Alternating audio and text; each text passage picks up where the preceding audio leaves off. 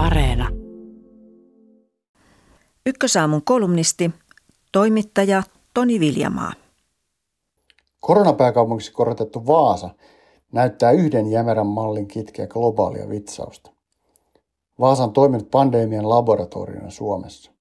Pohjanmaa erottuu mustana alueena koronakartalla. Vaasassa on eniten koronatapauksia suhteessa väkilukuun koko Suomessa. Opiskelijapiireistä valtoimenaan liikkeelle lähtenyt viruksen toinen aalto pakotti koko kaupungin neljän seinän sisällä. Kaupungin johtavasta ylilääkäristä Heikki Kaukorannasta on tullut myös henkinen johtaja vitsauksen aikana. Kaupunkilaiset kuuntelevat tarkasti, mitä suorasanainen ylilääkäri sanoo.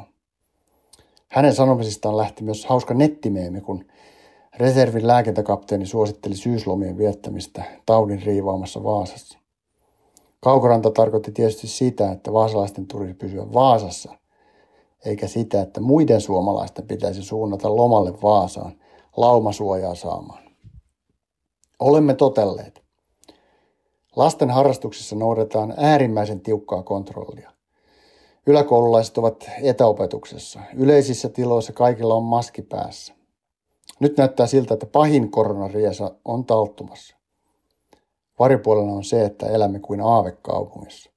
Vain laki luuksaarikuvista ja lännen elokuvista tutut risupallot puuttuvat pyörimästä Vaasan hiljaisilta kaduilta. Sheriffi onneksi valvoo. Olen elänyt tottelevaisen päätätyöläisen tavoin ihmisistä erillään. Yksi omavaltaisuus kontoltani löytyy. Autoilimme perheeni kanssa syyslomalla sukulaisiin Turkuun. Pysähdymme Porissa. Kasvomaskiton Pori tarjosi elämyksen naamasuojuksiin tälläytyneille vaasalaisille. Aterioimme Porin grillillä.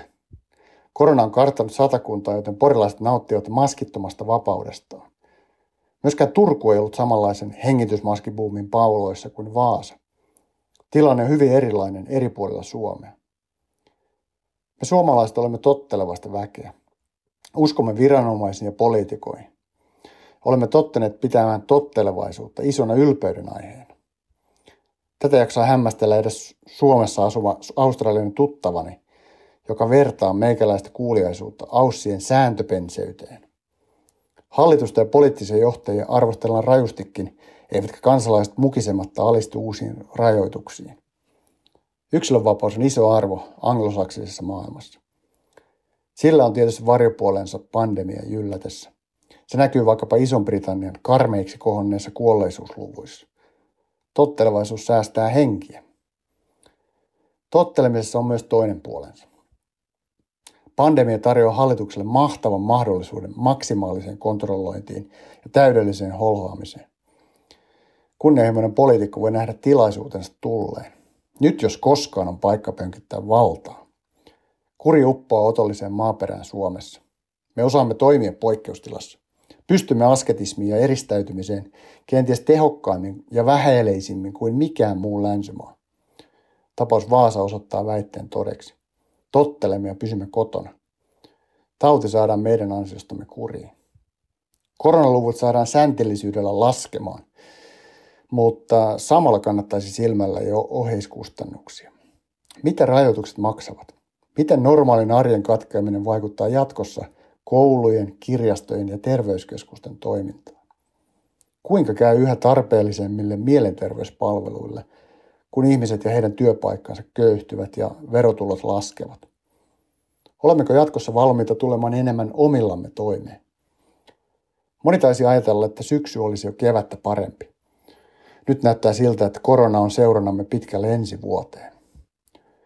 Vitsauksen pitkittyminen vankistaa entisestään valtion roolia ja kutistaa yksilön vapauksia. Pandemia voi tarjota myös savuverhon hallinnon kiivaaseen pönkittämiseen. Jopa tuikitavallinen kritiikki voidaan leimata vastuuttomaksi puheeksi. Vapaat kansalaiset kuuluvat sellaisen kehityksen häviäjiin. Uusille rajoituksille pitää vaatia tarkkoja perusteluita. Jokainen rajoitus ja sen heijastusvaikutus pitää punnita erikseen julkisuudessa. Olemme perinteisesti hyviä sulkemaan, rajoittamaan ja sääntelemään, tottelemaan. Siitä on kriisissä etunsa – mutta ongelmien pitkittyessä tarvitaan päätösten seikkaperäistä julkista puntarointia. Toivottavasti Suomen käynnistäminen ja eri rajoitusten purkaminen sujuu vähintään yhtä energisesti kuin yhteiskunnan sulkeminen.